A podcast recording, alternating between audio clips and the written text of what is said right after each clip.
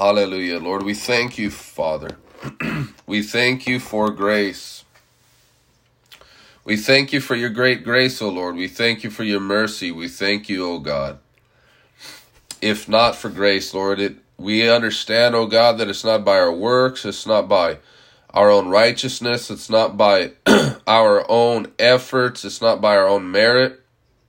We thank you, Lord, for the blood of Jesus Christ that that atones for our sin, that makes us as white as snow. we thank you, Lord, for your great mercy, Lord.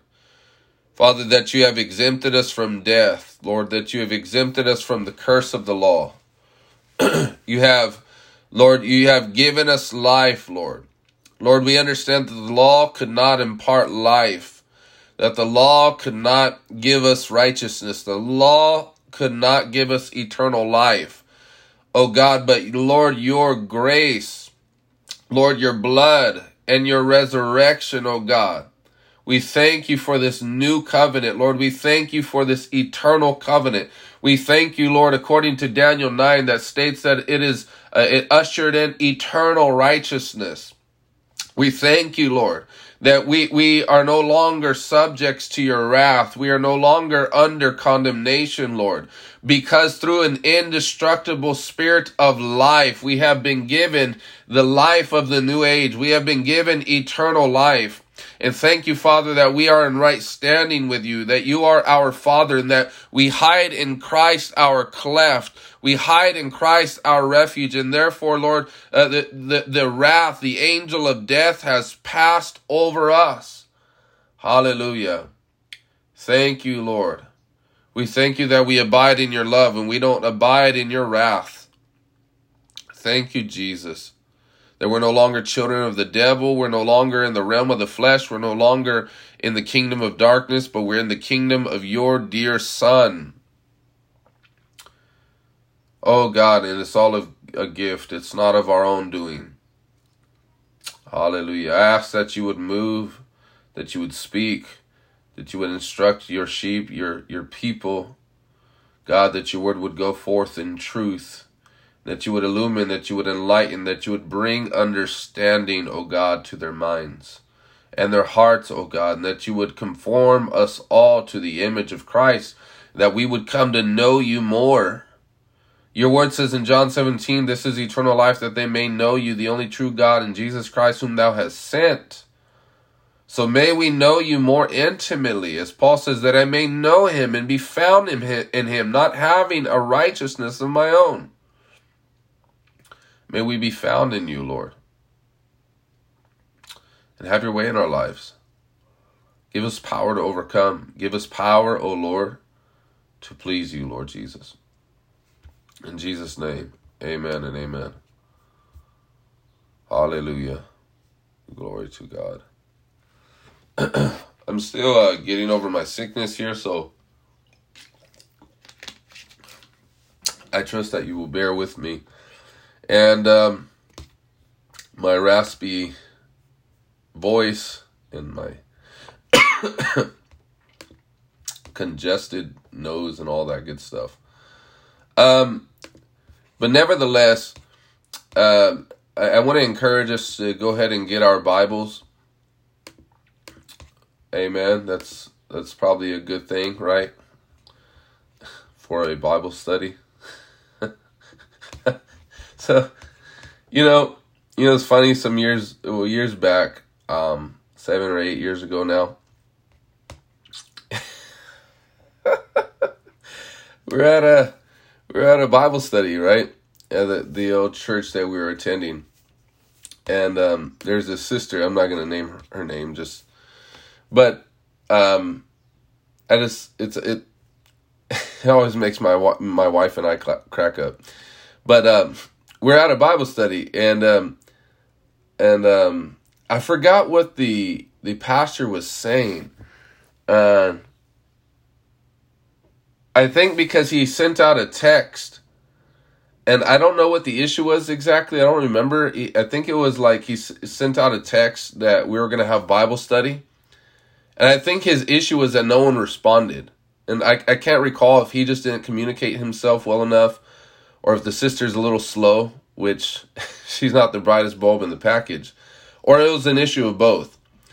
And and um, he said, um, I texted everybody to come to Bible study, and um, and no one's texted me back. Or he said something like that, and uh, he's and um, she's all wait. What did he say? He said something about something something Bible study, and um, she's all, "This is a Bible study." Like she was self doubting, but like she worded it in such a way like we're obviously at a Bible study, but she worded she question she asked the question of, "Are we in a Bible study?" and and then the pastor was like, "Whoa, we're in a Bible study." like, wow, I didn't know that. I, I wish I knew word for word what was said, but I hope that you get the gist of that. I thought it was just absolutely hilarious. It, it was just her and the inflection in her in her voice that made it sound like she didn't even know where she was at. like she didn't even know what we were doing. Um, I thought more of you were gonna laugh at that, but it's all right. Um, uh, but anyways, so we're at a Bible study. um, I'm not insulting anyone's intelligence here, but um, yes, I, I, I, I forgot where I was going. Oh, I know. Yes. So if if uh, again, as I've said this time and time again, um, if you want to follow along, I'm using the NIV. you get the joke, Bocanyo. You get the joke. Uh, but you're you're you have a sharp intellect, so if I, I, I don't foresee you ever not getting a joke. Um, how many languages do you know, brother Bocanyo? Sir Polyglot.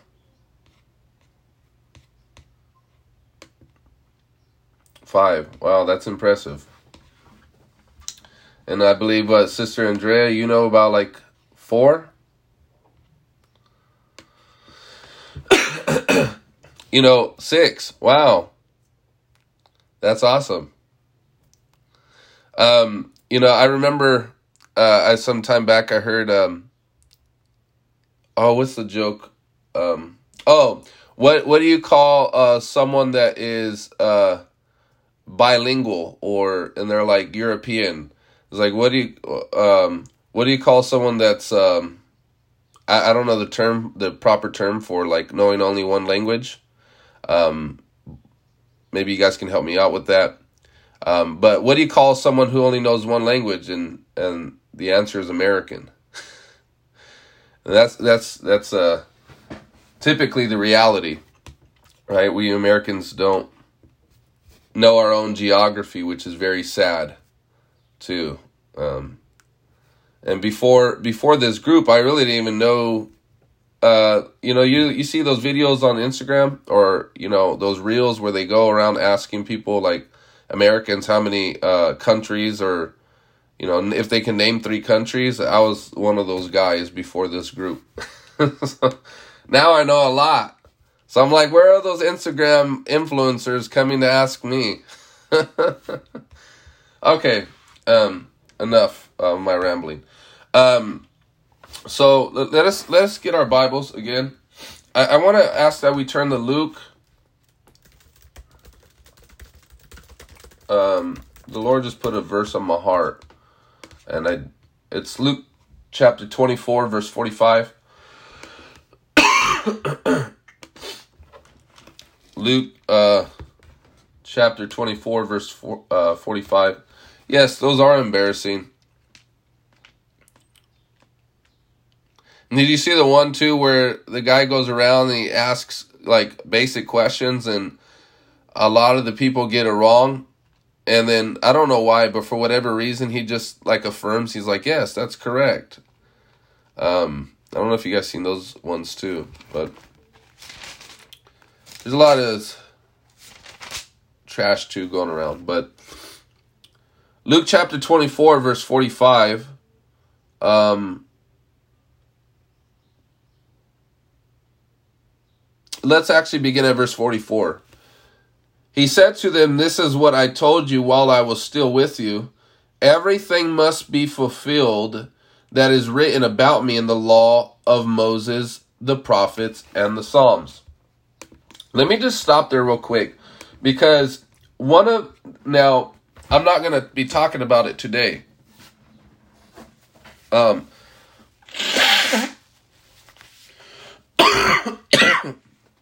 I'm not going to be um, talking on the topic of eschatology, which is the, the topic of end times. But let me just say this. The reason why there is such an enormous confusion today in the body of Christ relating to the topic of end times and eschatology, and I'll tell you this specific reason, is because they don't know what's written in the law and the prophets. I don't say that to be insulting. I don't say that to be belittling. I don't say that to be degrading in any way, shape, or form. I'm simply stating out a, a true observation. And the observation is this that by and large, the modern church today do not know the law and the prophets. Maybe many of them know the Psalms, um, and they only know some of the Psalms. They know Psalm 23, they know Psalm 91, they know Psalm 103. And so I, I say this not to embarrass anybody, but to in, to to admonish us to stop highlighting only those verses that are so popularized on Hobby Lobby coffee mugs. Amen.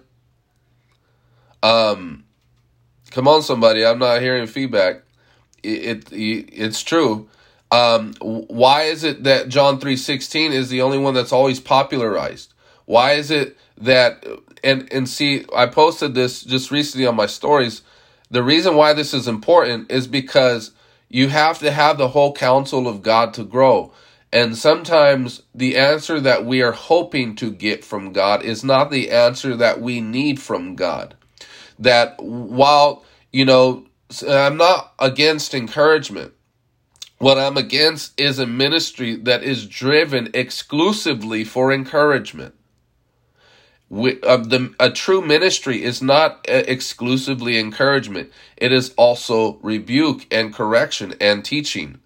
It it is all encompassing, and you know a lot of the growth that my son enjoys as one who has two godly parents doesn't come from when we encourage him. We encourage him, but it doesn't come from our encouragement. The growth comes from correction. Yesterday, I corrected my son, and I don't have to do it often. The older he gets, the less I have to do it. And that should be indicative of our lives as Christians. Is that understood? The more we grow in the Lord, the less we should be corrected by God. Doesn't mean we won't ever be corrected, but we should, the correction should be less and less because you should be developing your, you should be developing maturity. And amen, somebody. So what does that mean? That means as the mature, the more mature you get in the Lord, the less discouraged and sorrowful and sorrowful you uh, you um, the less sorrow you experience. Because when you sin against the Lord, godly sorrow comes. And and because he's placed his spirit in you, right? And as babes in Christ, they make a lot of mistakes. They're often sorrowful. That's why in Hebrews uh, chapter 12 it says, To those who tr- are trained, it says, To those who receive discipline are and tra- are trained, right? That and it yields a peaceful fruit of righteousness. So righteousness brings peace. So mature the byproduct of maturity is establishment in peace and righteousness. Right? But nonetheless, um, I corrected him. Now, now I was happy because although he disobeyed, he did what I had asked of him, and it's to tell me and be honest. And I, I've, I told them, if you're honest and you tell me without me finding out, the punishment will always be less, always be less than if I find out. And you know what, parents, stick to your word when you say that because I remember my dad used to say that, but the punishment would always be the same. So don't be a liar, don't be a hypocrite. When you say you'll do something as a parent, you got to de- you got to deliver on that promise. Even if it hurts you. Because if it don't hurt you, because you have to allow it to hurt you because if it don't hurt you, it'll hurt your children. And if you hurt your children long enough and for uh, and for uh, for a while, they'll hurt you by by forgetting you. Um and that hurts a lot of parents. Right? And they don't find that that they don't find that out until the long run. They don't find that out until you know they're already old and what's done is done. Amen somebody. But um so um the punishment, the discipline was and and and I even affirmed my son. I said, "Son, I'm not even mad at you." I said, "I'm just disciplining you so you'll learn." amen somebody. And you know parents they need to stop uh, uh, see what a lot of parents call discipline is just really anger. They treat children as punching bags for their anger. They're just an object. They're a crash dummy. Amen. That's that's not discipline. Discipline is informative instructive and corrective see we have two extremes amen somebody we have this liberal, whitewashed, jellyback. Don't I just allow the you know? I was supervising yesterday at work.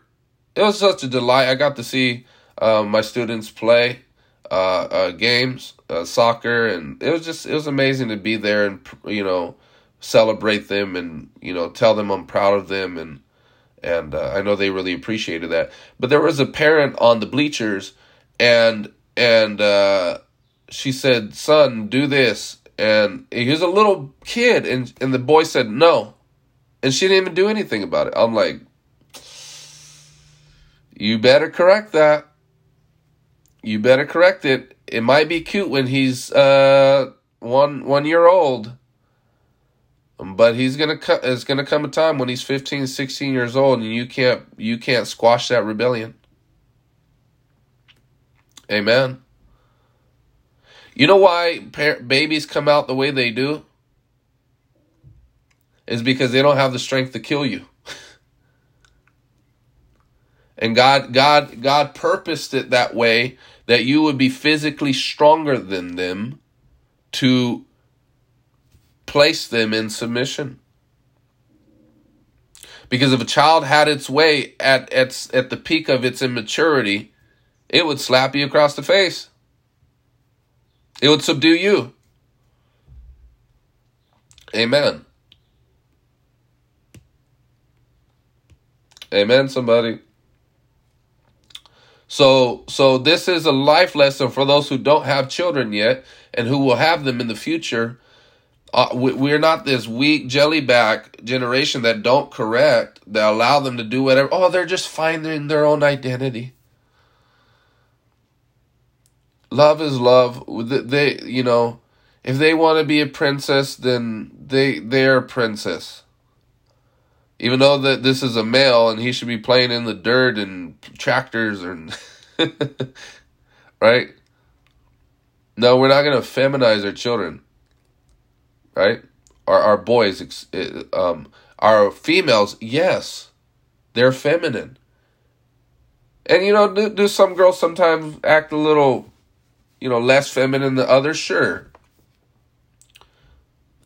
But on the other hand, we're not we're not of this generation where where we just uh um we we abuse children.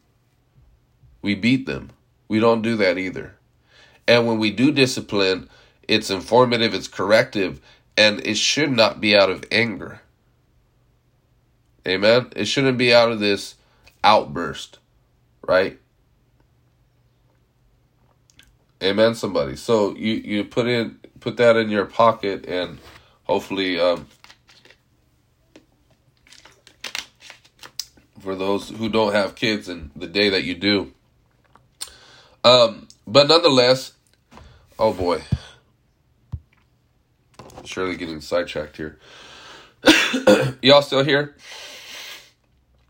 So the the reason why a lot a lot of the you know we we don't properly understand eschatology is because we don't know the law and the prophets. Oh, but the point I was making about that is that's how my son is growing. That's how children grow is through correction, through knowledge. You know what it says in Proverbs? That the fool will not be corrected by mere words. You know, in the kingdom, you have an option to either deal with God or God deal with you. So if you don't listen to him, you don't heed his words. That that's what the option we have. God tells us and says, "Do you want to listen willfully, or do you want to learn the hard way? Do you want to deal with me what I've already told you, or do you want me to deal with you?" And his dealings with you is in love, doubtless. That is, that is sure, but it is a whole lot more painful. So when when I'm teaching on things that isn't, you know, you guys see my stories. I hope you did with the uh, the white Jesus. He's peeking out, saying, "I love you." I only got one reaction to it. It's fine, but um, I was saying that we we we just love those you know sentimental Jesuses, right? We love it because when our life is a mess, we want Jesus to peek out and say, I love you.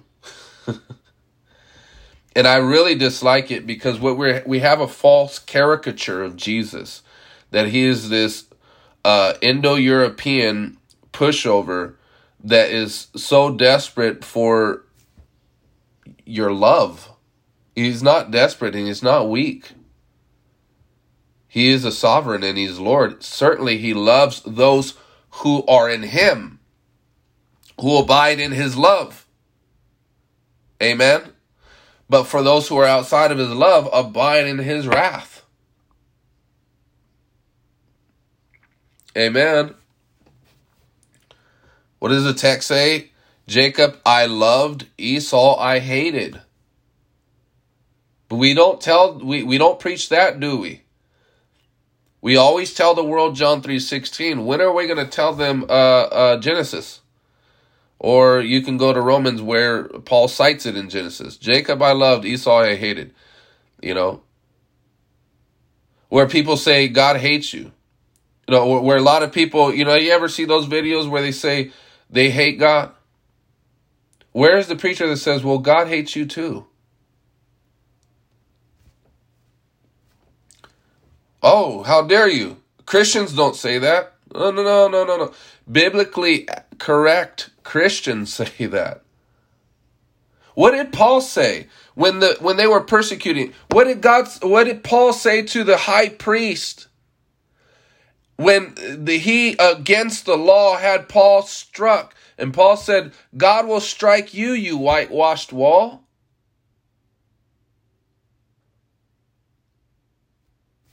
Right? And a lot of people say that Paul sinned there.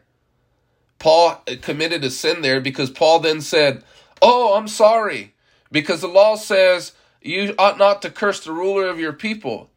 Do you think Paul was so ignorant that he couldn't infer that from the garments that the, the ruler wore? and all you think Paul was ignorant, being a Jew, being very familiar with the law, having studied, having sat at the a feet, a feet of Gamaliel himself, and having been educated. Do you think Paul was ignorant that that was the, the ruler of the people? No, he wasn't ignorant. Paul was being sarcastic. Oh, I forgot you're the ruler. That's what Paul was saying. But he was also, in effect, saying, You're really not the ruler. Christ is the chief ruler of the new Israel. Does that make sense? But where are the preachers today saying that? God will strike you, you whitewashed wall, right? But we, we don't we don't hear that. But yet it's in our Bibles.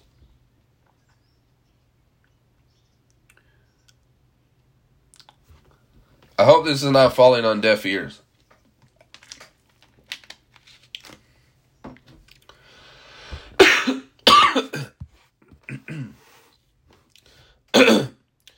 Some people might retort and say, well, that's the only time it was found in the Bible.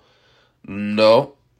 How about when uh, Paul also said uh, to the uh, Simon the sorcerer, he says, You son of the devil, how long will you pervert the ways of righteousness? Behold, the hand of the Lord is against you. It says, Paul being filled with the Holy Spirit. So it qualifies that so you know that this wasn't a thing of his flesh. Because I've heard two people, I've, I've, I've heard two different views to try to explain that away. Either Paul was in the flesh or Paul used his apostolic authority, which was intrinsic, and, and he could have done it either uh, with the Holy Spirit or without the Holy Spirit, as if like I hope that makes sense. Paul's an apostle and he has authority, but he kind of abused his authority. So I've heard those two different explanations, but the text states explicitly in Acts, Paul being filled with the Holy Spirit said, You son of the devil, how long will you pervert the ways of righteousness? Behold, the hand of the Lord is against you, and you will be blind for a season. And it says, At that moment, a mist came and he was blinded. So Paul cursed him. But nonetheless, um, let me try to go. Uh, um, let me try to stick to this here. Y- y'all listening? Y- y'all understand?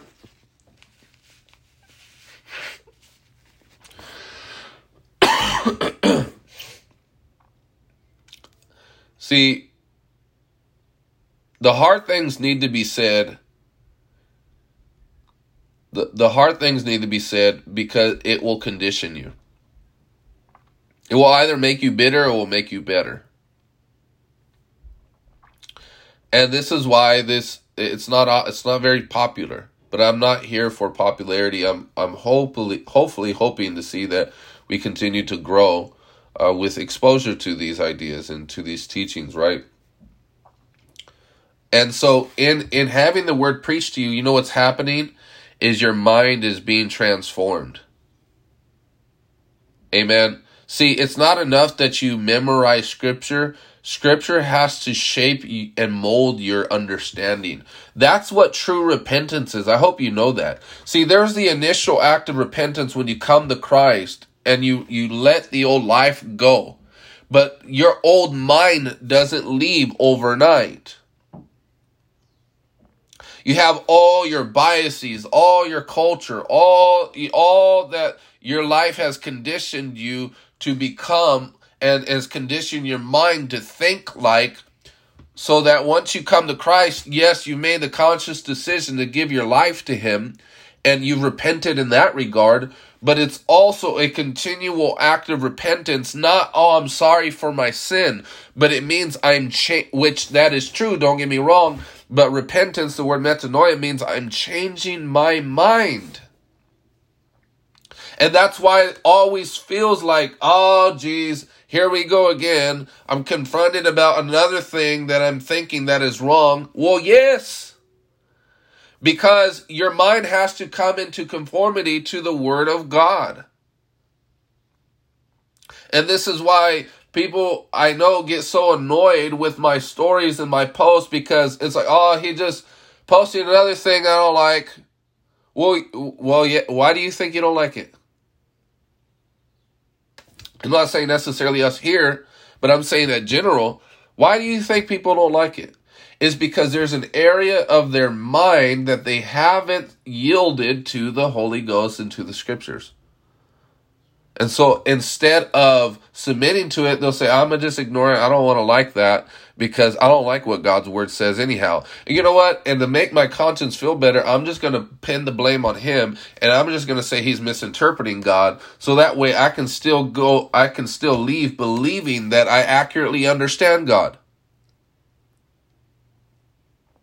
So I'm still going to say Jesus is coming back. I'm going to get raptured and sucked into the air, right? You get raptured from responsibility. And see, you know why people always, when it comes to stuff like this, say, let's just agree to disagree. What they're saying, in effect, is, I don't want to believe the biblical Jesus. I don't want the work of changing my mind. It's too much. Well, I'm sorry. Repent. And, and I'm not holding up my Bible like one of them, you know, Westboro uh, Bible thumping angry preachers. Repent for the kingdom of. that those guys kind of annoy me. They don't even know what repentance means. Again, as I've said, repentance means change your mind. It may not even accompany tears. It may mean, oh, I didn't even know that. Wow, now I see. Ah, that's repentance, is you are obtaining insight and thereby changing your mind. So when I keep talking about controversial things, it's not because I'm trying to be annoying or create enemies. But look at what he says right here. Verse 45 Then he opened their minds so they can understand the scriptures. He opened what? Their minds.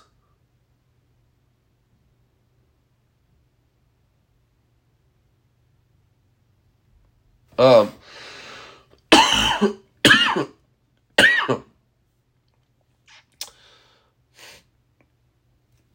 Look at let, let, let me let me show you verse 30. Um Let, let's also go to verse uh 25 actually, I'm sorry.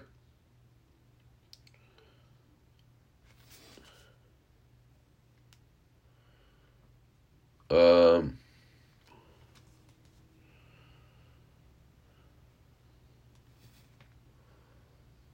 It says, He said to them, How foolish are you, and how slow to believe all the prophets have spoken. You know, you can be a Christian and be slow to believe. Three years after coming Bible study, you still don't get under, you still don't understand. You have to pay tithes.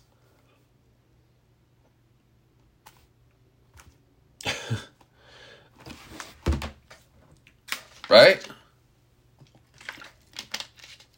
You might be fast in track, fast at running. The first one done in your in your physics class or history class. I'm done, teacher. but you're slow to believe the word of God. You don't understand. You're slow to believe that the rapture is a false doctrine. You're slow to believe that not all in the church have authority. Right? How foolish are you? You are, and how slow to believe all that the prophets have spoken. So it's not about what John MacArthur said. It's not about what people. No, it's about what the prophets have spoken. And so if I'm showing us what the prophets have said, then it behooves us to believe the prophets. Are we gonna, you know, are we gonna believe today's, you know, th- th- there's uh, sadly, so called Bible teachers that are teaching that God used evolution to bring about humanity. Do you, do you know that? You know why? Because they're founded upon the doctrine of, of the scientists and the philosophers with Charles Darwin as the chief cornerstone. And because they want to appear intellectually uh, uh, um, uh, they want to appear intellectual amongst their other scholarly and academic peers. They fold. They don't fold to fornication or idolatry per se, but they're folding to a false doctrine is because they don't want to be ostracized from their philosophical synagogues. Kind of like uh, Nicodemus, right? Coming to Jesus at night. Oh, I still got a thing with Jesus when everybody else don't see me, but I still attend the philosophical synagogues, right? Or Mars Hill or whatever. I'm still entertaining some wrong idea about God. Amen. Did not the Messiah have to suffer these things and then enter his glory?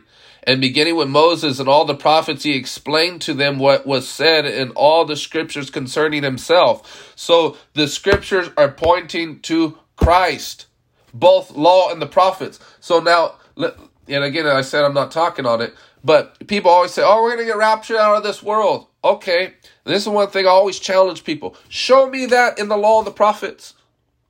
Show me one verse. I'll wait. Because er, they always go to Thessalonians and they don't even understand what Thessalonians means because they don't understand what the law of the prophets mean. So they think we're going to get, there's going to be a mega vacuum. Okay, show me that in the law of the prophets. Where is that at? I'll wait. Google it. Use a search engine. Use AI. Show me where it's at. Where people are going into the sky. You won't find it. Okay, so where did where did Jesus get his eschatology from? Where did Paul get his eschatology from? The problem is that we're more Western in our thinking and we haven't repented because we don't want to repent. We don't like that word. So that when we approach a text like Thessalonians and Matthew 24 and Luke 21, we read our thoughts into the text, which is a prime example of what we like to call narcissism. Narcissistic, narcissistic meaning lover of self, right? Have you ever heard the term exegesis? Drawing out of the text, right? Allowing the true the text to interpret the text. Well, narcissism is where you're reading yourself into the Bible. And a lot of, I'm not saying people do that intentionally, but that's what happens is because we think less biblically than we would like to think we actually do. Does that make sense?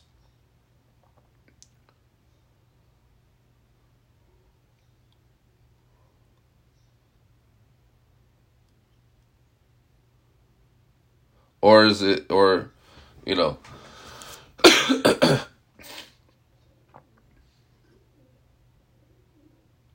Verse 28 As they approached the village to which they were going, Jesus continued on as he was, if he were going farther. But they urged him strongly, Stay with us, for it is nearly evening. The day is almost over. So he went into to stay with them. Um,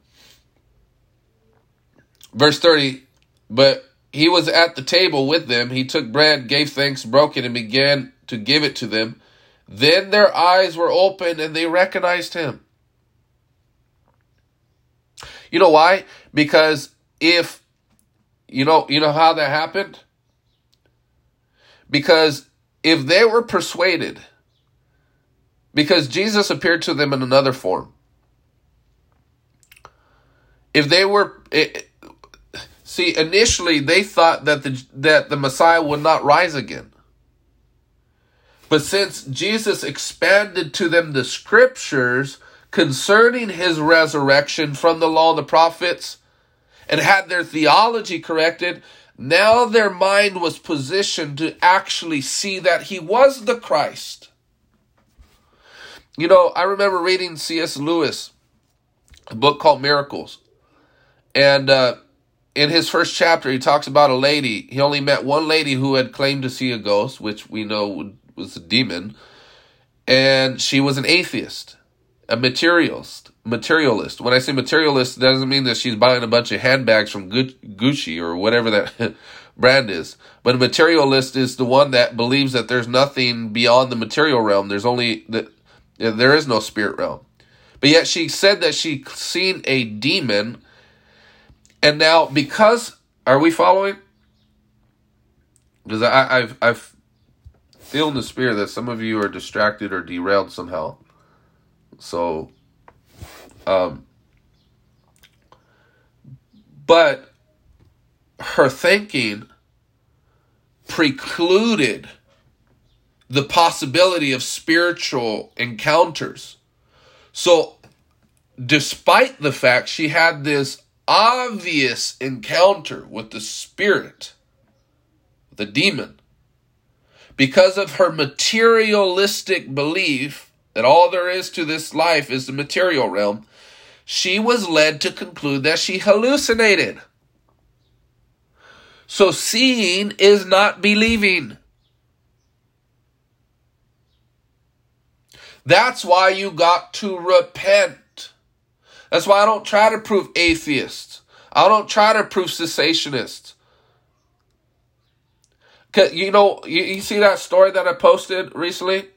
uh, not the story, the meme where, where some sort of cartoon characters go like this, uh, extending his hand. There's a butterfly on it, and it says uh, medically supported uh, healings, uh, medically verified and supported healings through prayer, and then it says cessationist.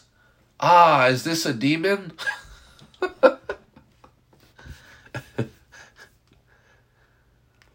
oh man, those guys annoy me because they are willfully blind. And and they're so ego filled egotistical that they'd rather believe their own head and john macarthur and john calvin and justin peters and all those other toxic uh, preachers than the scriptures.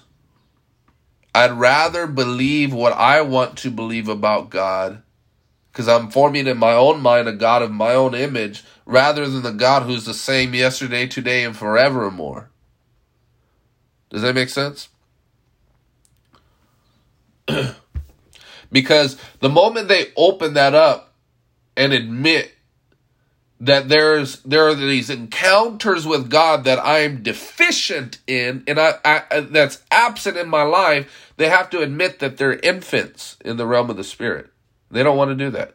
Because we got our degrees and our we're scholars. We know God. They don't know God. They know about God, but they don't know God okay, if you knew God, then why is it that you don't know you don't know who's a true child of God? Because if I if I come to you preaching to you and the anointing's on me, you'll say I'm of the devil. Oh, so you know God enough to know who and you don't know his children? You know God enough to know if I perform the miraculous in front of you, you're going to say it's the devil? Who are you sounding more like, Paul or the Pharisees? So, so how do you know God? Because you certainly don't know when He's moving. You don't know. You don't know the the the uh, uh, the the moves of the Spirit. You don't know what. You're not familiar with His language. You know theology. And now theology is not bad, but when theology a, a heart that is callous and unsubmitted with sound theology never leads you to God.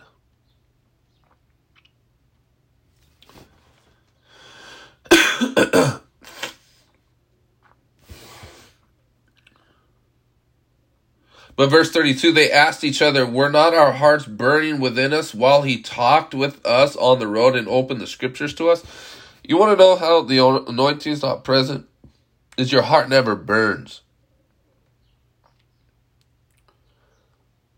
That's why when you listen to a bunch of dry guys, scholars, it's like, ugh, right? You want to fall asleep. You might even feel guilty because it's like, why? How, how am I falling asleep under the Word of God? Now, don't get me wrong. Sometimes people are so spiritually apathetic that no matter how anointed a minister is, they they're just uh, they need to be woken up right? So so the anointing needs to reach the heart.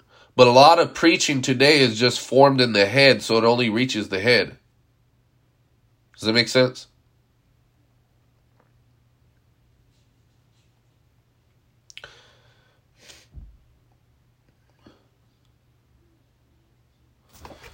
Now,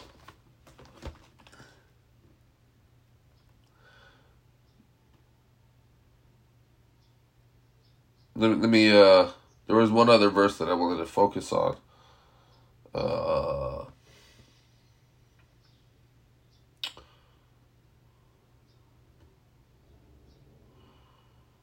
Uh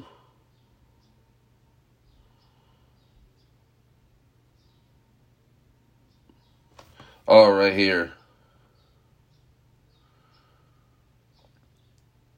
No, I, I won't touch that. The, the point that I was wanting to make is that, see, that that is what prophets do. Yes, Jesus is, is God in the flesh, but remember, he he operated in the, the office of, of a prophet. And what the the function of a prophet, see what sorcerers do. Sorcerers and witches and warlocks are the antithesis of of a prophet. They're the complete opposite. They're the counterfeit of a prophet. So witches and warlocks, their intention is to veil you, to veil you from the mind of God, to veil you from the, the truth of God. Does that make sense? Whereas prophets seek to open your mind to the truth of God. Does that make sense?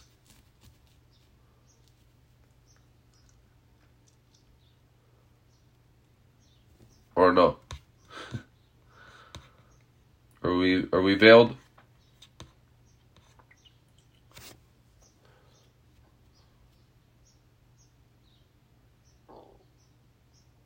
But I'll read it one last time. Um,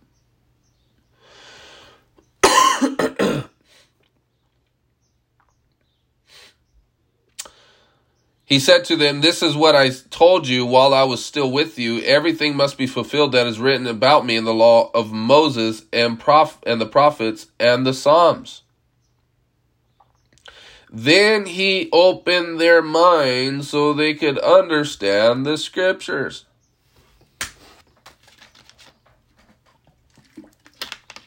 Did they open up their own mind? No. You know, people often today pride themselves so much that they don't need to be informed. And it's pride. Oh, I just, I just, I'll just read my own Bible. I'm not discouraging Bible reading. You know, someone yesterday on Instagram reached out to me asking about deliverance, and uh, because they've been having tormenting dreams of snakes and stuff, and I'm and I'm like, yeah, you know, it's not a good sign at all. It, uh, it you're more than likely, you know, in need of deliverance. Um, if if this is perpetual, don't get me wrong, you can get attacked in your dreams and stuff, but if this is persistent, then it's a sign that something's off. But um, they're asking if they could get deliverance, and I said, look, here, here's my thing. Um, I'm not interested in just having a, a, a deliverance ministry. I you know, there's some people out there that just love to cast out devils. And that's cool. Don't get me wrong, but I told this individual, I said, look, if a young child comes up to me and says they're hungry, I'm willing to feed them. But my next question to them is who are your parents? Do you have parents? Where where are you coming from? And if they say I don't have any parents, um, well, I would report them to C. I would take them to CPS, right? Uh, Child Protective Services. But in my but let's just say that wasn't a factor. Let's say I couldn't do that. I would say, well, uh, are you, you know, I, I'm willing to parent you, or are you willing to go into a good home to be parented, right? Because because if you feed a child that's roaming around by themselves once, that's not going to help them. It will help them in the moment, but there's the next problem of who is going to cover you? Where are you going to continually get fed and sheltered and clothed and taught how to live? So that when you get older yourself, you can adequately parent your children in a healthy way. Does that make sense? So I have no interest in just, oh, going around, let me preach you, let me give you this cool little insight, do that, this, that, and the other, right? I'm not, uh, let me put it this way I'm not someone to give out handouts. I, I, I am, I'm look because I know that not long after that, if someone gets delivered and they, and they're not under someone that shows them how to live righteously, that can pray for them, to counsel them, to father them, they're going to be right back in the square one. And what what does the Bible say that when demons leave, then you know brings with itself seven more deadlier than itself so that the second state of the individual is worse than at the first?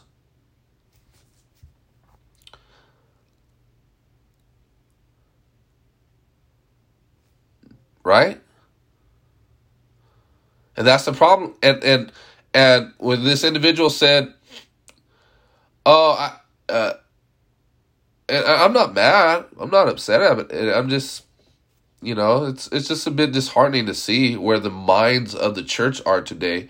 Uh, but they say, "I don't want you to think I'm rude or anything, but uh, I'm not interested." I'm like, "That's fine." I, I, you know, if think of it this way. y'all, y'all still listening? You still following? There was this brother that said, uh, uh, something about uh, my text was real long. Uh, because I, I personally texted something to an individual that of whom I'm in connection with to give them insights. so I've taken my time out for that individual. But since I already texted, I'm like, you know what? There's some other people I think need to be confronted with this so that they can change their mind.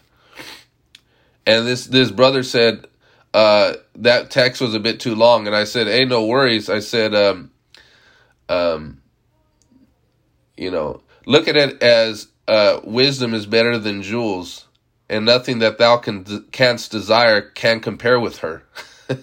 in Proverbs. So uh, I don't I don't meet too many people that say, "Hey, you gave me too much money." the problem is our thinking. Right? Let me let me let me put in this perspective. Let's say someone here wanted to become a lawyer. And a professional lawyer said, I will teach you everything you need to know. I'm the best in town or whatever. I, I will get you there. Just be consistent. Are you going to decline that?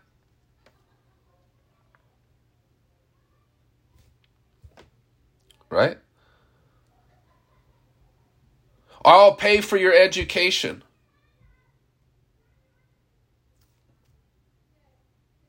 A fool would decline that.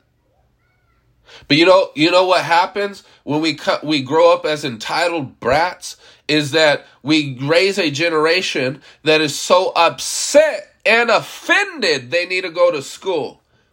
Yeah, that's why the blacks in the 1800s, like Frederick Douglass, gave up his food so he could have the little white boys teach him A, B's, and C's.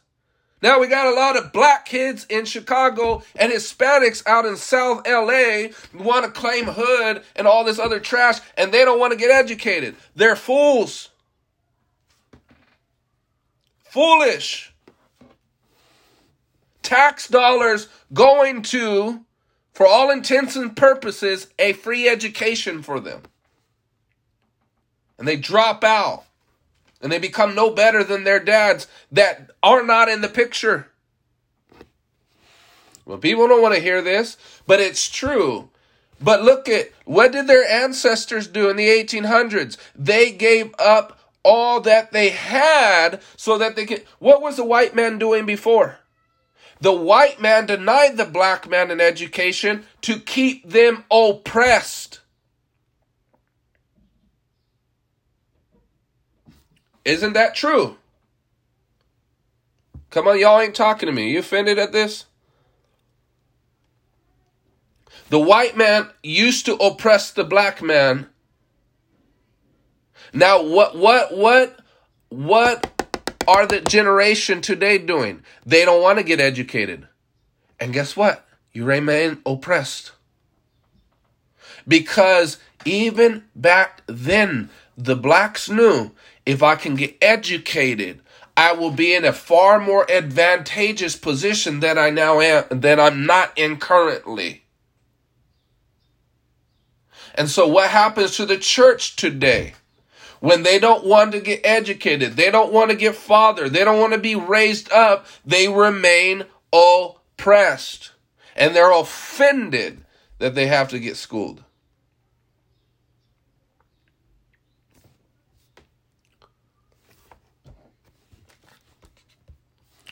It's true.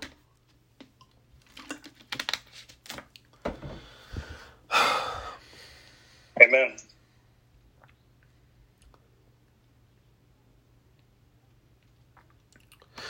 This this young individual, I said, you know, I said I'm not offended. I'm just, I I'm I'm just I'm sad for you if that's how you.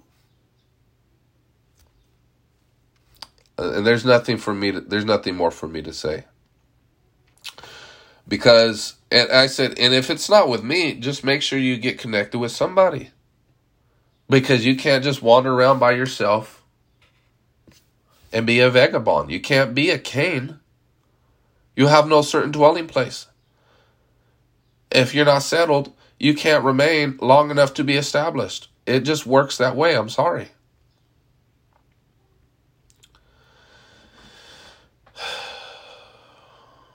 But we got a fatherless generation. That's what we have.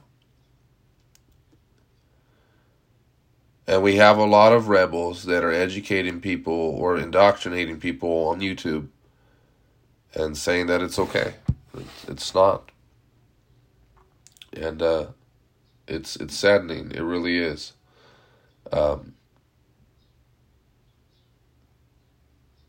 yes. So, you know, let, let me let me um does it make sense? I know I know I'm not angry. I just I I say what I say with passion because I just know that I know. I can already see the failed trajectory of an individual by t- by their confession to me, what they believe. I I already see it. I can already connect the dots, and I've seen it too many times. And you know, a lot of times people feel justified because of their trust issues that they don't have to. And let me tell you, your lack of your distrust and your cynicism and all your skepticism does not justify you. Your Amen. trauma doesn't justify you. Uh, it helps people to understand you. Yes, I get it. But having a bad marriage in the past doesn't mean you throw the baby out with the bathwater. Having a bad father in the past doesn't mean you throw the baby out with the bathwater. Having a bad pastor in the past doesn't mean you throw out the baby with the bathwater. You don't do Amen. that. Are there bad people? Yes, I understand. I get it. But God, yeah, that's where surrender comes to say, Lord, I'm surrendering this area of my heart to you, right? That that I, I want to protect because I've been hurt in this area. That's where the Ho- the Holy Ghost needs to bring you healing. Um, but Jesus was expounding the law of the prophets. So this is a principle when you read in the New Testament, you have to ask yourself this question: Where is this concept found in the law of the prophets? Paul said, I, I, I preach all the law of the prophets in Acts chapter 28. And this is precisely what Jesus is doing. In fact, you read the Pauline epistles, they're, they're drawing from the Old Testament. Now, I want to show you something. Um, and now, that was a lot of the groundwork. I'm going to try to get through this quickly just so that you guys can become exposed to this. Um,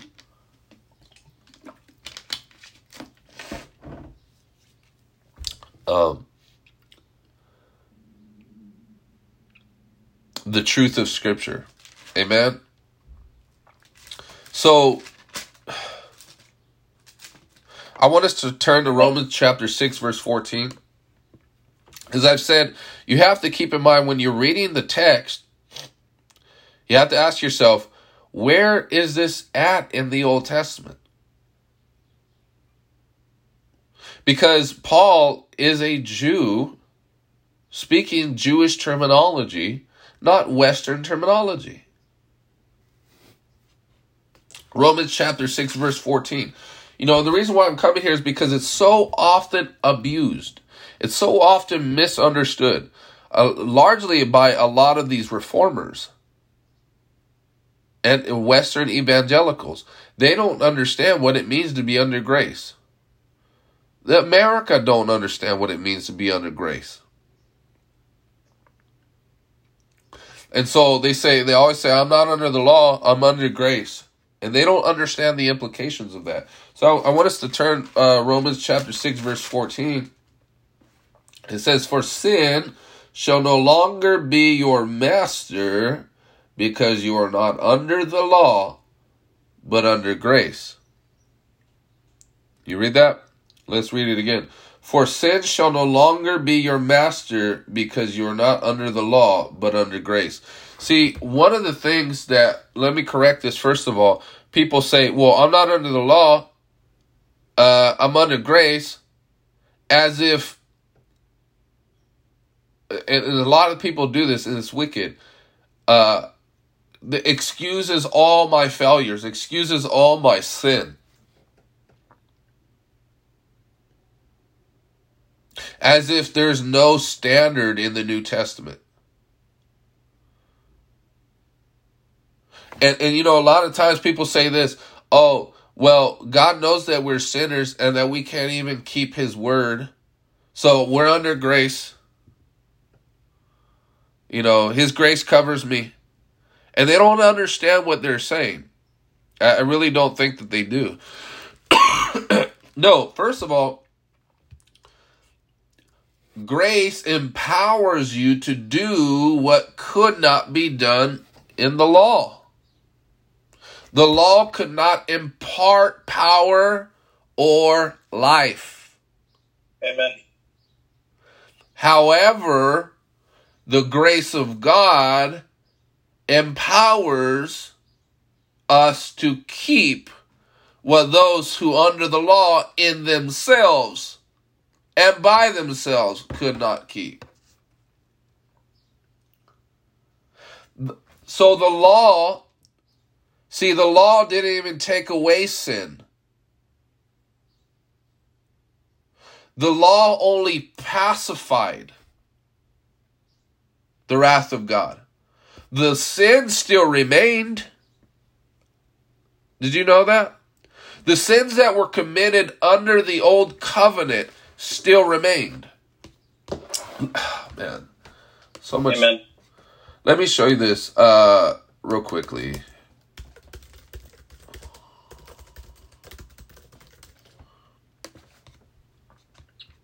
Hebrews chapter 9, verse 15.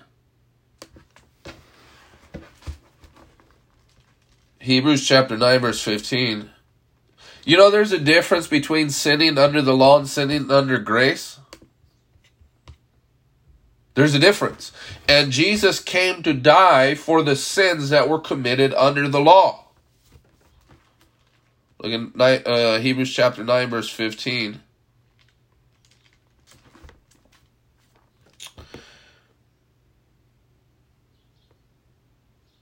For this reason, Christ is the mediator of a new covenant, that those who are called may receive the promised eternal inheritance now that he has died as a ransom to set them free from the sins committed under the first covenant. So Jesus came, right? See, anyone outside of Christ is under the law of sin and death. They're under condemnation. They're not under the new covenant. They're not under grace. They're under under death, condemnation, and law. And so when people sin outside of Christ, they're abiding in death. the strength of the sin is the law. Excuse me. Now, Jesus came to die for the sins that were committed under that law. Right? So that we don't taste death, so that we don't die. But here's the thing before the new covenant, right? When they sinned, their sins were not removed. Their sins what does it say in Hebrews that the blood of bulls and goats could not take away sin? Isn't that what Hebrews says? So, insofar as they were under the old covenant, their sins were not removed. So all those saints of old, it, it, it now don't get me wrong, they were doing what they were told to do and commanded to do by God, and and so they were being obedient to that previously existent system. And they were looking forward to Christ. It says in Hebrews 11 that they themselves did not yet receive the promises, but welcomed them from afar. So they did not receive life. I hope you know that. They didn't receive uh, uh, the life of the new age under the old covenant because the law could not impart that life insofar as the sin remained right it the blood of bulls and goats just temporarily covered the sin it didn't remove sin does that make sense so if sin brings forth death until that sin could be removed, life could not be given. So, therefore, it was of necessity for Christ to come, die, rise again, ascend, and return to do away with sin. And this is what it says in Hebrews, quoting Jeremiah Then the deliverer shall come out of Zion and remove transgression. But nonetheless, um, going back to Romans chapter 6, verse 14, it says, For sin shall no longer be your master because you're not under the law but under grace. Now, um, are we still here, still following?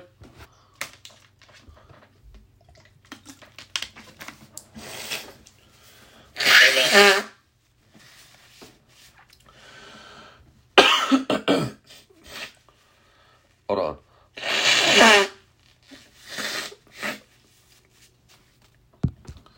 Let me try to wrap this up. Excuse me.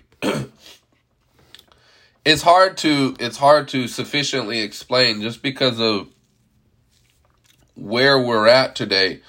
So much has to be unpacked. So much has to be um, corrected. Um, but now, I want to show us something. Romans chapter 7, verse 1 through 6. Do you know, do you not know, brothers and sisters, from speaking to those who know the law, that the law has authority over someone only as long as that person lives? For example, by law, a married woman is bound to her husband as long as he is alive. But if her husband dies, she is released from the law that binds her to him. So then, if she has, well, let, let me go to verse 4. Uh, so, my brothers and sisters, you also died to the law through the body of Christ, that you might belong to another, to him who was raised from the dead, in order that we might bear fruit for God. For when we were in the realm of the flesh, now I want you to understand, there is a reoccurring motif, there is a reoccurring theme for both law and grace. Law has a set of assumptions and implications. Grace has a set of assumptions and implications. So when we speak of law, I guarantee you, people limit it. Well, for, depending on who you ask, their answer might differ. Because the generic word law, the Greek word nomos, can refer to different things depending on the context. Some people might think that it's referring exclusively to the Ten Commandments. Right? This is where a lot of a confusion arises. Some people think that it uh, refers to uh, the kosher laws or Levitical law, right? And so they have a very limited view when when when asked to unpack what what is Paul even meaning here? Okay? Now, what you find as reoccurring themes is when grace is mentioned, right? Life is mentioned, the spirit. So spirit is correspondent to grace. law is correspondent to flesh.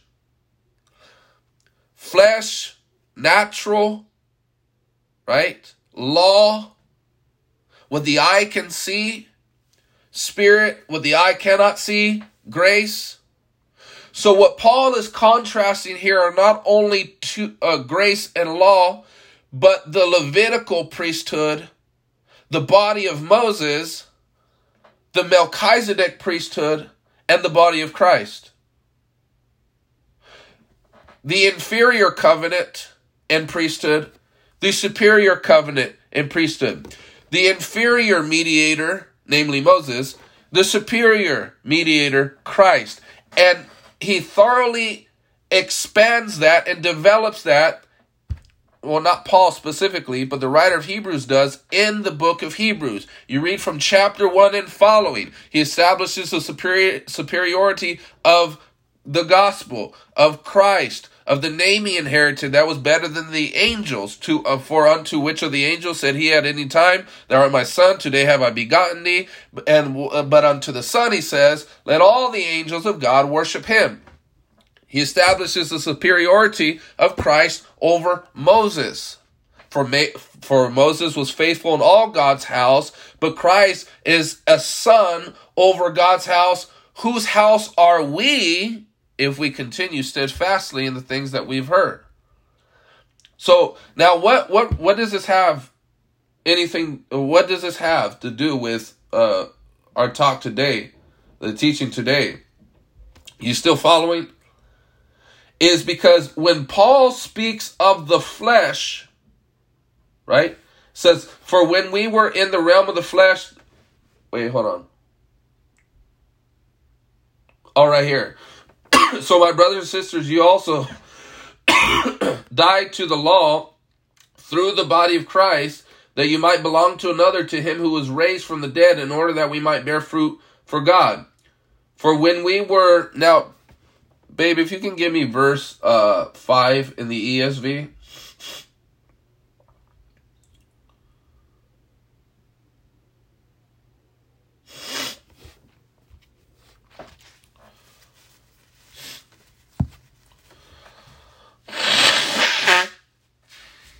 Excuse me.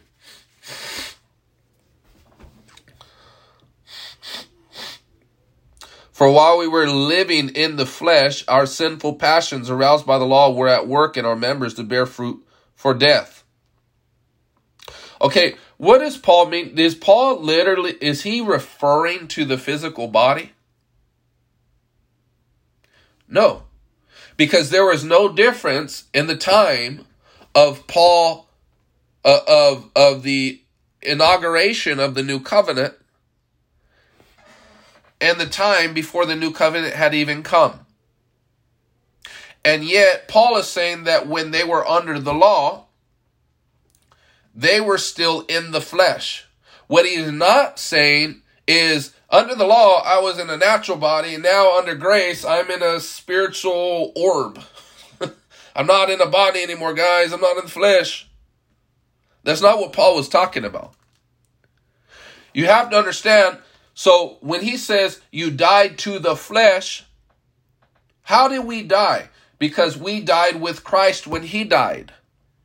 And so that we might be made partakers of the body of Christ. Okay? Now, when you turn to 1 Corinthians chapter 10, verse 2, so what what happened? What does Paul says in Colossians uh, and also here in Romans that we were baptized into the likeness of his death? So we die with Christ. We're baptized. It says, For all those who are baptized into his death have put on Christ. This is why Paul says, Put off the old man and put on the new man. He's not talking about man as you. He's talking about put off the old Adam and put on the new Adam. Put off the old man. We were in a uh, uh, we are before we were in a corporate body. Now we're in a new corporate body. Uh, First Corinthians chapter ten. So we were baptized into Christ, were we not? Under the new covenant. Well, under the old covenant, they were baptized into Moses. We were baptized in a new body that we might be married to another. They were baptized into that body, right? So 1 Corinthians chapter 10 verse 2, they were all baptized into Moses in the cloud and in the sea. What do you mean they were baptized into Moses? So what we cannot do is we cannot ignore that verse and say, ah, I don't know what it means. But all I know is what it cannot mean is what I don't want it to mean.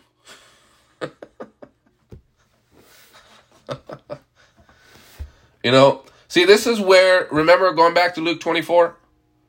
It would take for us to read the law and the prophets, for us to actually understand the law and the prophets. It would take for us to read the law and the prophets, for us to understand the apostles. Because we can't come with a clean slate and like, oh, I know what Paul's talking about here with my uh, Roman Greco understanding, my 21st century westernized uh, understanding, no, because you already have a set of lens on. So no matter how much you read this verse, you're going to still read what you what you've been preconditioned to read into the verse. Okay, so so so what is the historical context of this passage in First Corinthians chapter two? Oh, of Paul's reference in this passage? What is the historical context? who gave the law and who was the mediator of that law? What did the law signify? The law signified a covenant. And Moses was a mediator of that covenant. Okay? So they were baptized into the mediator because they couldn't go to God directly. So they had to be in Moses. And now people say, I don't understand that stuff. That's not it's not nonsense. It's nonsense to you because you don't think like a Jew. You think how we think today, literal, material, all that stuff, not giving proper respect to how the ancients actually thought. Is that understood?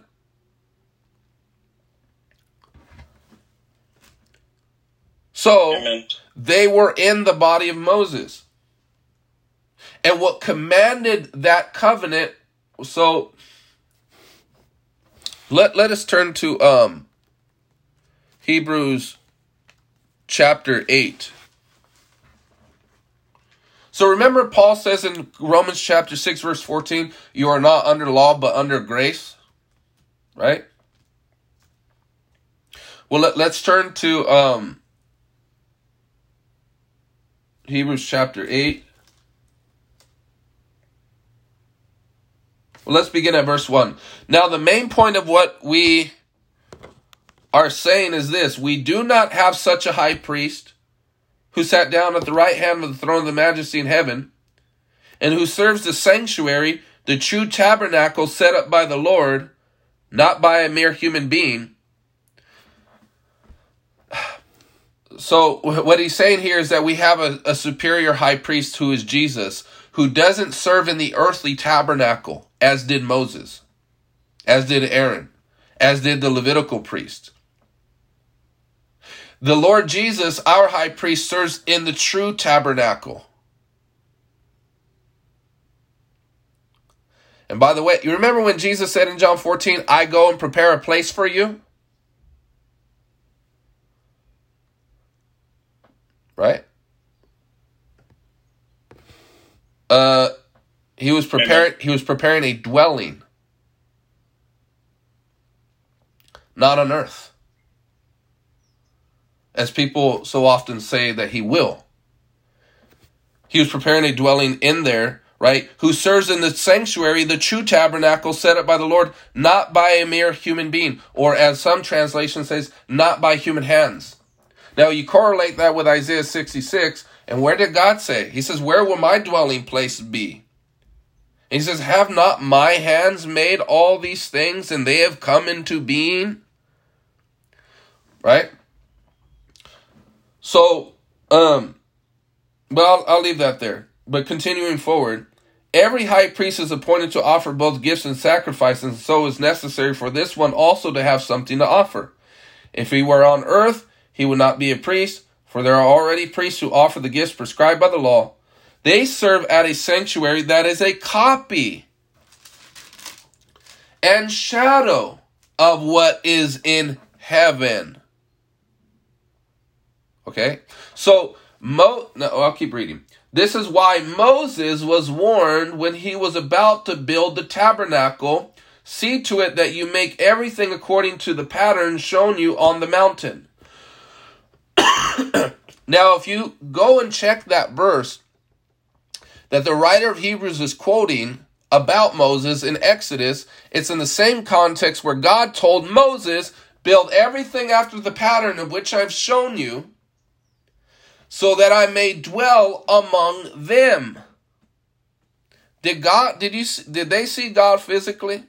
They did not see God physically, but yet he tabernacled among them. But that tabernacle was an earthly tabernacle and was a copy and shadow of the true tabernacle of in heaven of which Christ is a mediator in. This is why Paul says in 2 Corinthians chapter 5 verse 1, if this earthly tabernacle referring to the temple is destroyed, we have a building by God in the heavens. Amen. This is why when, when Jesus spoke about the dwelling place that he, w- he was going to prepare, they said, How will we know where you're going? And then Jesus says, I am the way, I am the truth, I am the life. Do you know? You can read this in Josephus um, in the first century that the certain sections within the temple, the outer court was referred to as the way, the inner court was referred to as the uh, uh, the truth, and the inner court, the holiest of all, is referred to the life, because that's where the presence of God was dwelling. And that's why in Revelation it says that the that the Christ himself is the temple. That there will be no need for a temple for Jesus the Christ is himself the temple and we hide in him. So, but nonetheless, continuing on, um, so under the law, it gave prescription for the pattern that constituted the earthly tabernacle. But under grace, we are no longer of the shadow and the copy, we're in the reality. There is a full realized reality, not that, that we don't approximate through the flesh, through the natural, through what our eye can see. This is why Paul in the sec, in 2 Corinthians chapter 5 verse 1 the same passage that I cited where he says that if this earthly tabernacle is destroyed, that we have a building from God, he says, therefore we do not walk by faith, but by sight. Because under the old covenant, it required no faith to see the blood spattered on the altar However, today we cannot see the blood on the altar. We walk by faith. We don't walk by what we see. Why? Because Paul said that which is transient. He says that which is temporal. Y'all, y'all following? He says that which he says, for we don't walk by faith, not for we walk by faith, not by sight. For that which is uh hold on. How does he say this?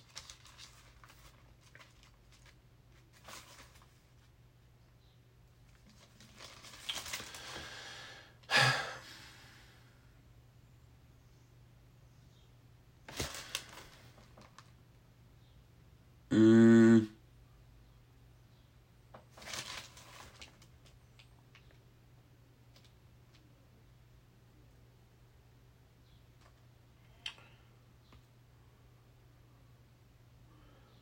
Okay, right here.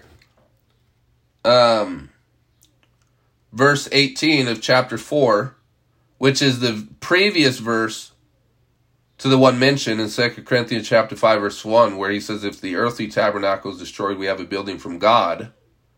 So you continue the logical flow of thought. Verse 18 so we fix our eyes on what uh, we so we fix our eyes not on what is seen, but on what is unseen, since what is seen is temporary, but what is unseen is eternal.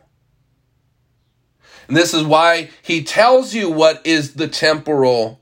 For we know that if the earthly tent, he's referring to the temple, which we can see, we know that if that's destroyed, and we know it's destroyed, will be destroyed because it's the thing that is temporal. If it wasn't temporal, it wouldn't be destroyed. He says, so it, we have a building from God eternal in the heavens. Because what is seen is temporal, but what is unseen, the sanctuary in heaven, is eternal. Does that make sense? And Paul is echoing directly from Isaiah 66, which is the new heavens and new earth, the, the dwelling of God not made by hands. Have not my hands made all these things, says the Lord, and they have come into being. Um, but nonetheless, uh, continuing forward, go, going back to Hebrews, uh, I'm kind of getting sidetracked off what the point that I'm making is that under the law, right, Moses was given commands and prescriptions of how to build the tabernacle. Amen. Y'all still following?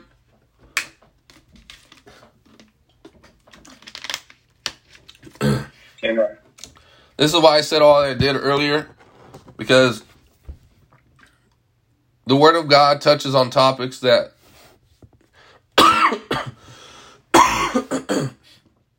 that isn't everybody's favorite. Um, but how many of you know it's not about favorites? It's about uh, learning what God wants us to learn and he has it in the Bible for a reason, and it's not so you can ignore it. I hope I hope we know that. Like he didn't say, uh, you know, let, let, meditate on the law of the Lord, but really only the ones that you like. I'll give you a pass. You're my favorite child. he didn't say that. All scripture is breathed out by God and is profitable. How much scripture? The ones you highlighted in your Bible? No. All scripture is breathed out by God. And so, you know what? I, I, I'm convinced that the church would probably be in a much better place today if we actually started giving attention to the scriptures that pastors most often don't ever preach on. Because you know what? It was good enough for Paul and Peter to to to refer to those passages. So why aren't pastors today doing it?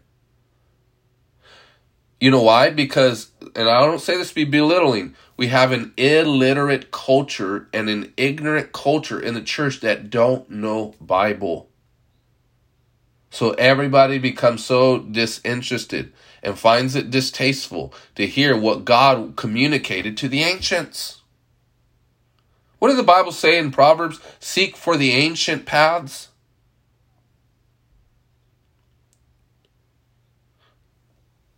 Right? So stop wanting to become so modernized. Modern isn't always better. Right? Modern is not always better.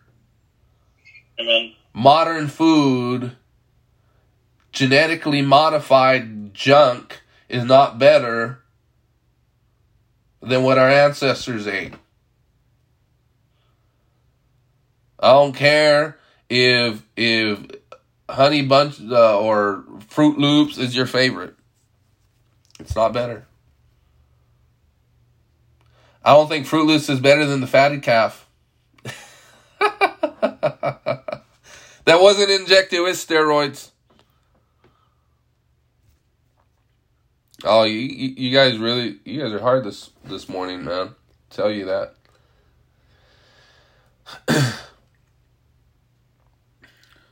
But, gosh. What does he say? Verse 6, Hebrews chapter 8, verse 6. But in fact, the ministry Jesus has received is superior to theirs, as the covenant of which he is mediator is superior to the old one, since the new covenant is established on better promises. Verse 13 By calling this covenant new, he has made the first one obsolete, and what is obsolete and outdated will soon disappear. Uh, by the way, I hope you know at the time that the writer of Hebrews wrote this, the law did not yet disappear. It was in the process. And when did Jesus tell us that the law would disappear? And every jot and tittle fulfilled? Matthew chapter 5, verse 18. At the consummation of the new heavens and new earth, which is the new creation, of which Paul said he was a partaker of in 2 Corinthians chapter 5, verse 17, which happens to be the same exact context that he says that if the earthly tent is destroyed, we have a building from God. For if any man be in Christ, he is the new creation. What creation? Isaiah 66. The new heavens and new earth that the Lord makes with his own hands. Right? But again, the law was not vanished away with. Now, I'm not even going to touch on that. Um, but the point I'm trying to make here is in this passage, Moses is making a copy and a shadow of the true sanctuary. Does that make sense? It tells us that there very explicitly. So when when remember as I said earlier that between the two covenants that there there are distinctions and in those distinctions, you have reoccurring themes law and flesh, grace and spirit, law and natural, grace and spirit, right? Law and Levitical, grace, Melchizedek, law, Moses, grace, Jesus. Yes? Law seen, grace unseen. So uh, I'll be coming to a close. Let me show you this. In John chapter 4, verse 21.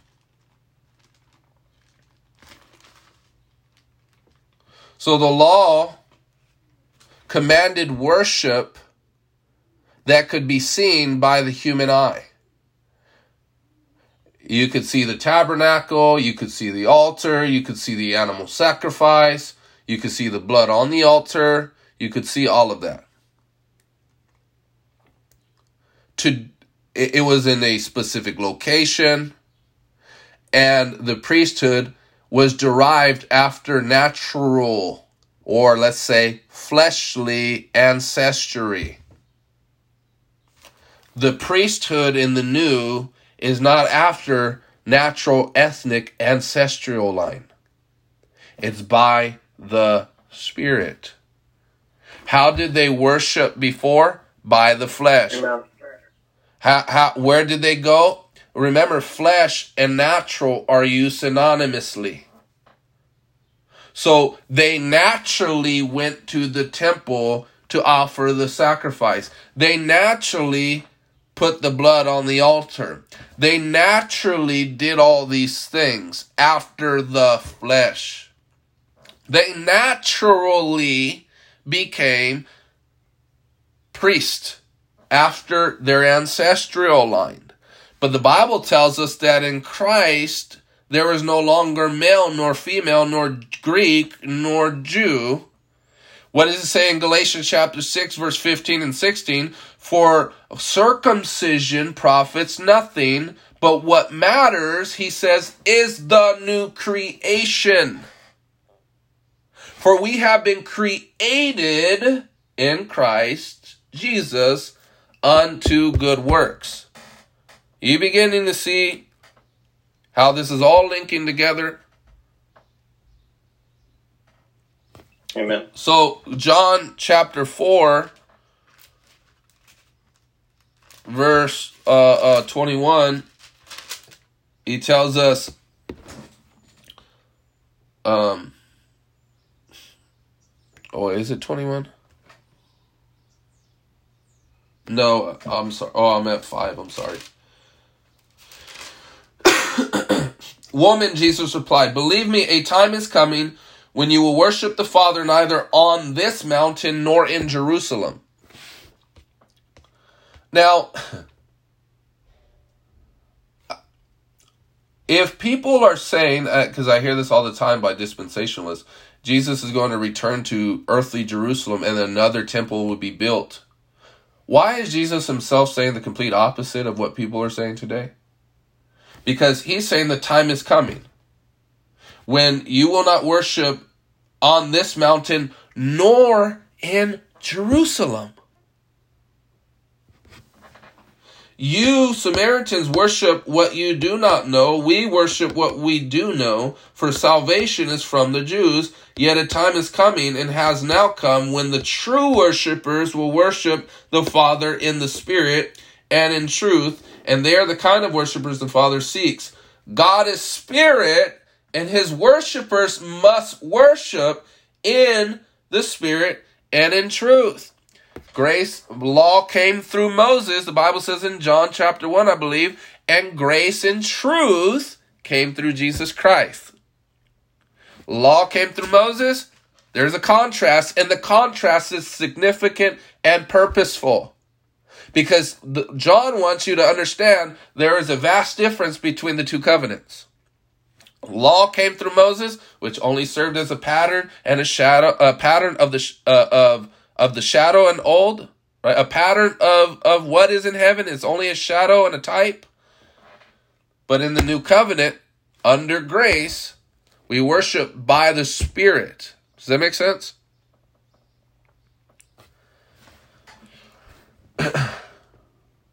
Amen. So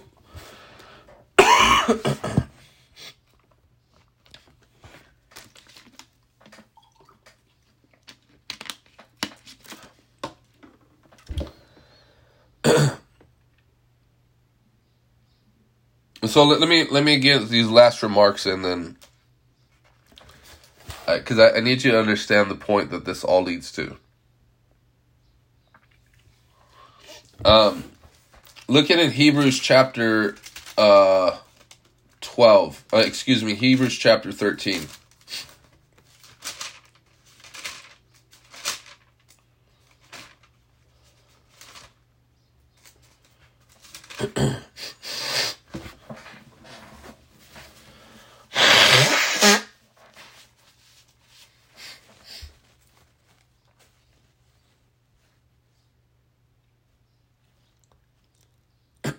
Now, now let, let me show you this actually in verse chapter 12 first.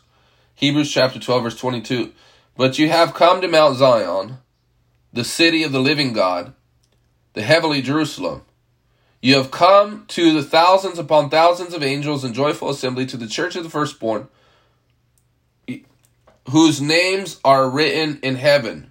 You have come to God, the judge of all, to the spirits of the righteous made perfect, to Jesus, the mediator of a new covenant.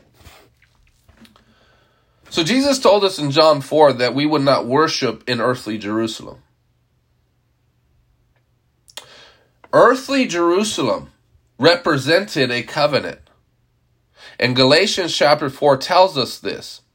In fact, Paul states very emphatically and explicitly, he says, For he says, For the present city Jerusalem corresponds with bondage and the children of bondage. And what placed the children of bondage in bondage? The law. The apostles made this very clear that the law could not impart life, couldn't give life, couldn't establish righteousness, couldn't remove sin, and those who were under the law, according to Hebrews chapter 2, were all their lifetime subject to bondage and the fear of death. Why were they afraid of death when they were under the law? Because the law couldn't give life. And so they therefore abided in death. Okay? Now, the earthly Jerusalem, right, of which Jesus said we will no longer worship, also represented a covenant. And we see this in Hebrews chapter 12, verse 18. You have not come to a mountain that can be touched and that is burning with fire, to darkness, gloom, and storm, to a trumpet blast, or to such a voice speaking words that those who heard it begged that no further word be spoken to them, because they could not bear what was commanded. If even an animal touches the mountain, it must be stoned to death. The sight was so terrifying that Moses says, I am trembling with fear. Can anybody tell me what the relevance and the importance of that context is? What mountain is he referring to there?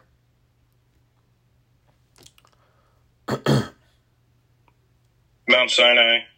Exactly. And what was given on Mount Sinai? The law. Yes, which established the covenant.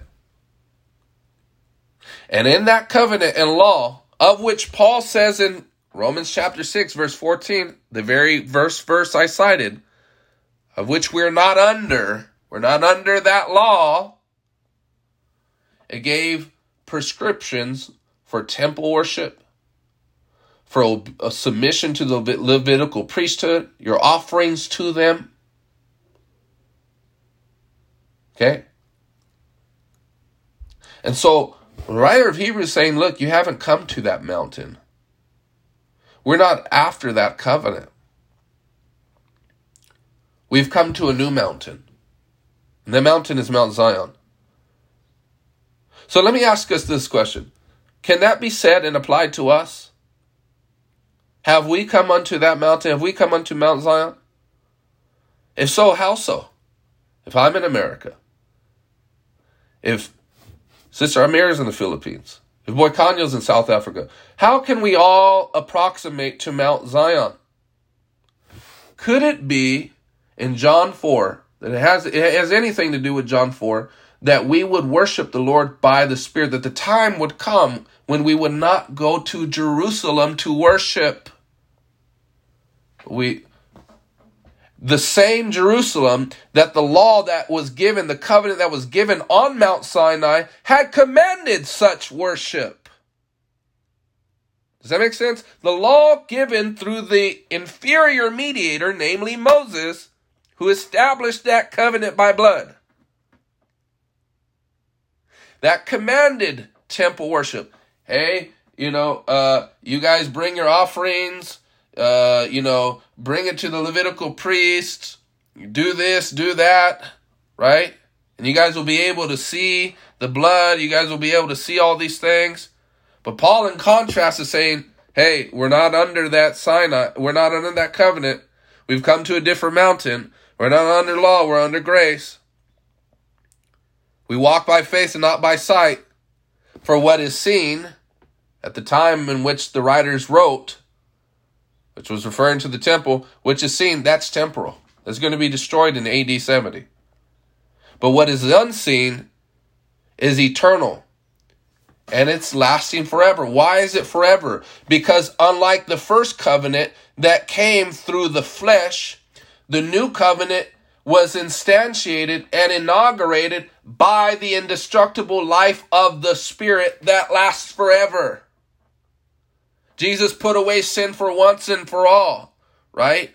And he lives forever to make intercession. He will never die. He tasted death for all and he no, he lives forevermore. So therefore the covenant is remaining and it remains forevermore cuz Jesus lives forevermore. Moses died, Aaron died, the Levitical priest died. But Jesus lives forever. Does that make sense? so, look at Hebrews chapter 13.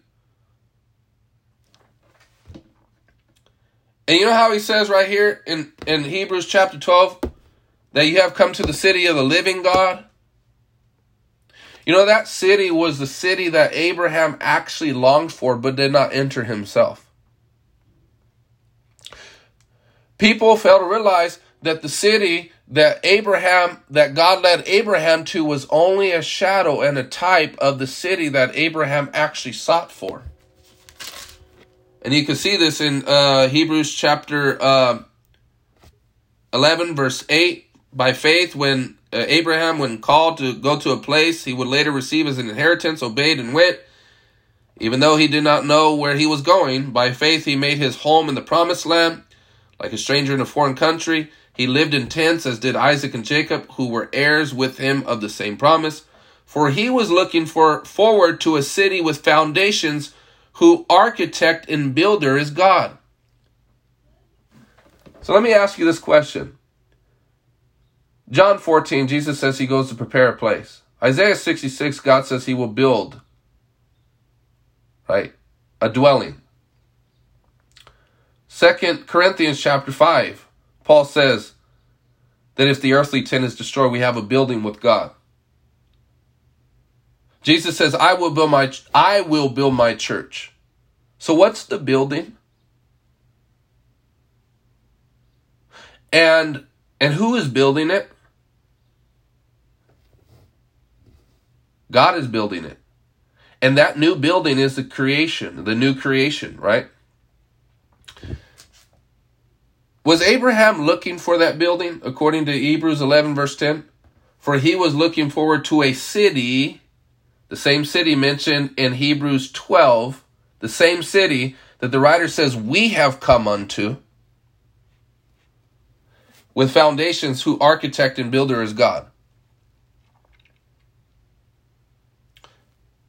It says in verse 13, all these people were still living by faith when they died.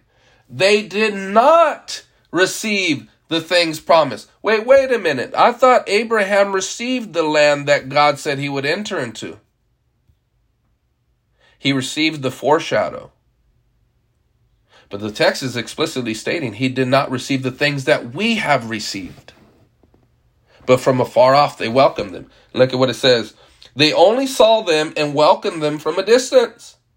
Admitting that they were foreigners and strangers on earth. People who say such things show that they are looking for a country of their own.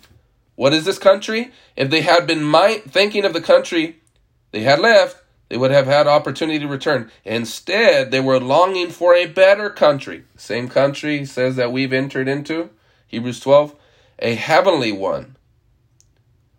Therefore, God is not ashamed to be called their God, for he has prepared a city for them. Um, baby, if, if, uh, never mind, that's, that's fine. Verse 16 again. And instead, they were longing for a better country, a heavenly one. Right?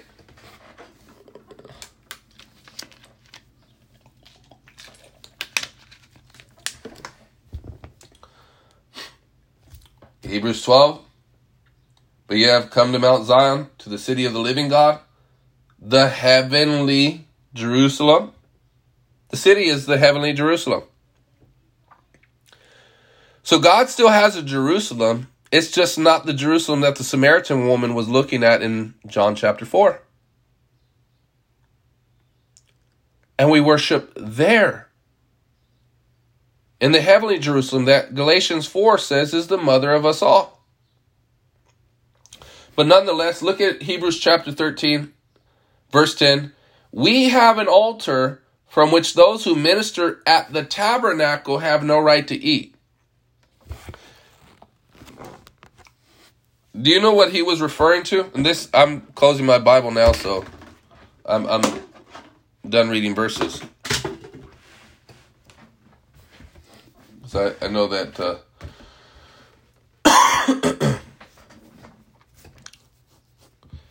did anybody know what what um, what tabernacle he was referring to? The tabernacle in Jerusalem, Solomon's temple. Amen. Thank you. So so remember the whole the whole point of why the writer of Hebrews is writing this is because he's contrasting covenants. The temple was still standing at the time in which he wrote this. And so there was an altar in that temple. And the Levitical priests who were administering or ministering at that altar had a right to eat from it as commanded in the book of Leviticus because the priests were to receive a portion. Now, why is he saying now?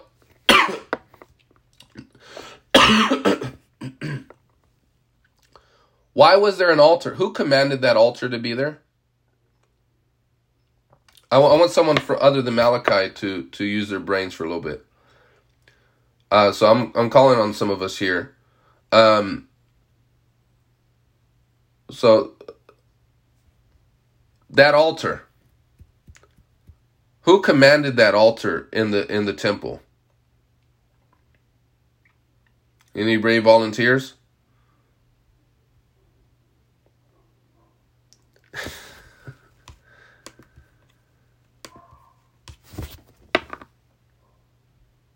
Aiden?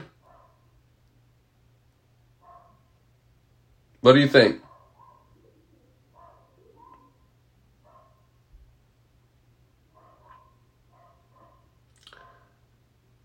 Boy Kanye, what do you think?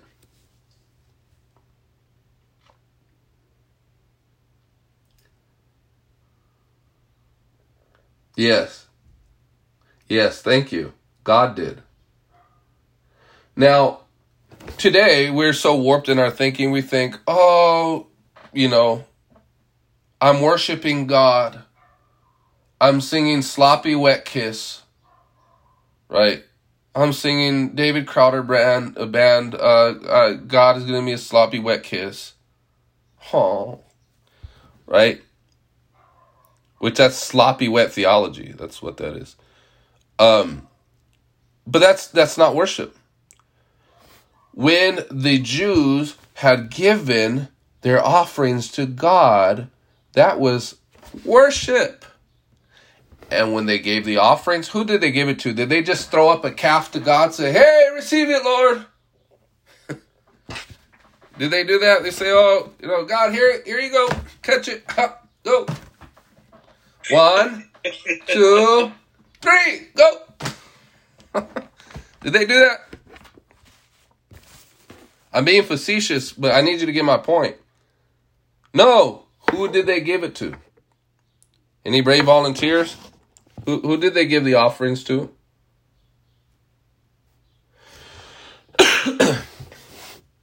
Denise, you want to answer this one? Yes, they gave it to the priests. But wait a minute, I thought they gave it to God. They gave it to God through the priests. They didn't give the God by giving to a homeless man. They gave to a homeless man. when you give to a homeless man, you don't give to God. I hope you know that. You give to the homeless man. Here you go. You know why it says give to God? First of all, the priests are the representatives of God. Number two, when you pay tithes, you're not giving your check. You're giving a tenth of what is God's. God lays claim on that tenth. It's not yours. So when you say, "Oh, I have to give my tenth," it's not your tenth. What are you talking about? It's God's. It's even if it's in your possession, it's still God's. So that if you spend it, you're robbing God. And you give to you give to you see. So when you give to the homeless man, oh, I'm gonna just give my tenth to the homeless man or to the widow. No, who who? So hold on. Let me get this straight. If I left my phone at your house and you knew it's mine, it's not yours to give, why are you giving it to a homeless man? You think I'm to be happy? But my heart was right I gave it to a homeless man. But it's mine. It's not yours. Did I tell you to do that? Did I command you to do that? No. So why do we think it's okay to give our tithes to a homeless man? Because we're more compassionate than God, right? No, we're, we're rebellious. And we don't want to submit to God because we don't like God's ways.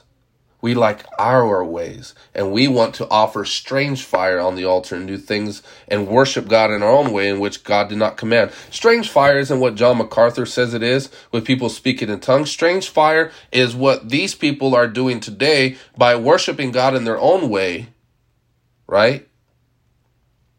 They're having people that are not called to be ministers become ministers. They're having gay people uh, uh, uh, be ministers and, and receive stuff uh, in the name of the Lord. Amen. And I'm not saying people that have used to be gay and, you know, might struggle, you know, with same sex attraction and they fight it, they hate it, and, and they, they go to the Lord. Now I'm talking about people openly gay. Amen. So I want to make that clear. Um, uh, you know, like the Anglican Church, that's strange fire. Or stealing tithes, that's strange fire. And say, I'm giving to a homeless man, God, no, no, you're not. Because the tithe isn't yours to give. My phone isn't yours to give. Now, once you've paid tenth, everything else is yours to do what you want to do, as long as it's righteous. Does that make sense? So if you want to give to a homeless man, go ahead and give. But the point that I'm making, though, is that in the earthly tabernacle, they had an altar. They had an altar, and the priest had a right to eat from that altar. And that altar, when they gave their offerings, that was worship. And so, does anybody know where the temple was? It was in Jerusalem. So when you go to John 4 and we see Jesus addressing the Samaritan woman and she says, Oh, look, on this mountain. Right? Jesus says, Look, I'm not, the time is coming when people aren't going to worship the Lord on the mountain. Okay, last thing from that, uh, that verse. He says, But we have an altar from which those who serve in the earthly tabernacle have no right to eat from. So, two things he's saying. Number one is that the writer of Hebrews considers himself a priest, but not a priest after the Levitical order, but a priest after the order of Melchizedek. Number two, it's assuming that there is an altar. So, my question to us is this Anybody brave? Anybody brave enough to answer it? Where was the altar that the writer of Hebrews says he ate from?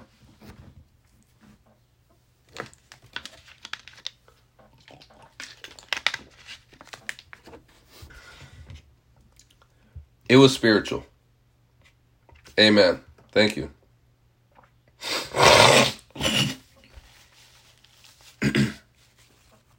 So he he's not like he's telling the church, "Hey, bring me your lambs." That's not what that's not what's going on. It's a spiritual altar. So worship is still in the new covenant.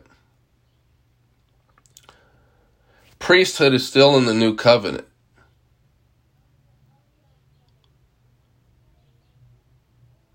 Blood is still in the new covenant. It's just that Christ's blood was put on the altar in heaven. He is high priest, but he has priests under him. So when people say I'm under grace, but they ignore the order that God has given, they're not under grace. No less nor no more than the people who said they were under law in the old covenant, but didn't submit to the Levites. They weren't under law. They weren't in Moses. If they say, I don't want to get circumcised, the heck with that. But I keep the Ten Commandments and I read Torah. I just don't get circumcised. I just don't pay tithes. I just don't go to Jerusalem as it's often commanded. I don't partake in the uh, the feast of booths. I don't partake in the harvest. I don't take uh, partake in the Day of Atonement. I don't partake in the uh, the Passover. I don't do all that stuff. I just do me. I just read. I read Torah though. Do you see that? Do you see? Do you see how the, there's the connection there? So I'm gonna stop there. I know it's a lot, and probably more than, and I hope it's not more than what we understand. but I, I want to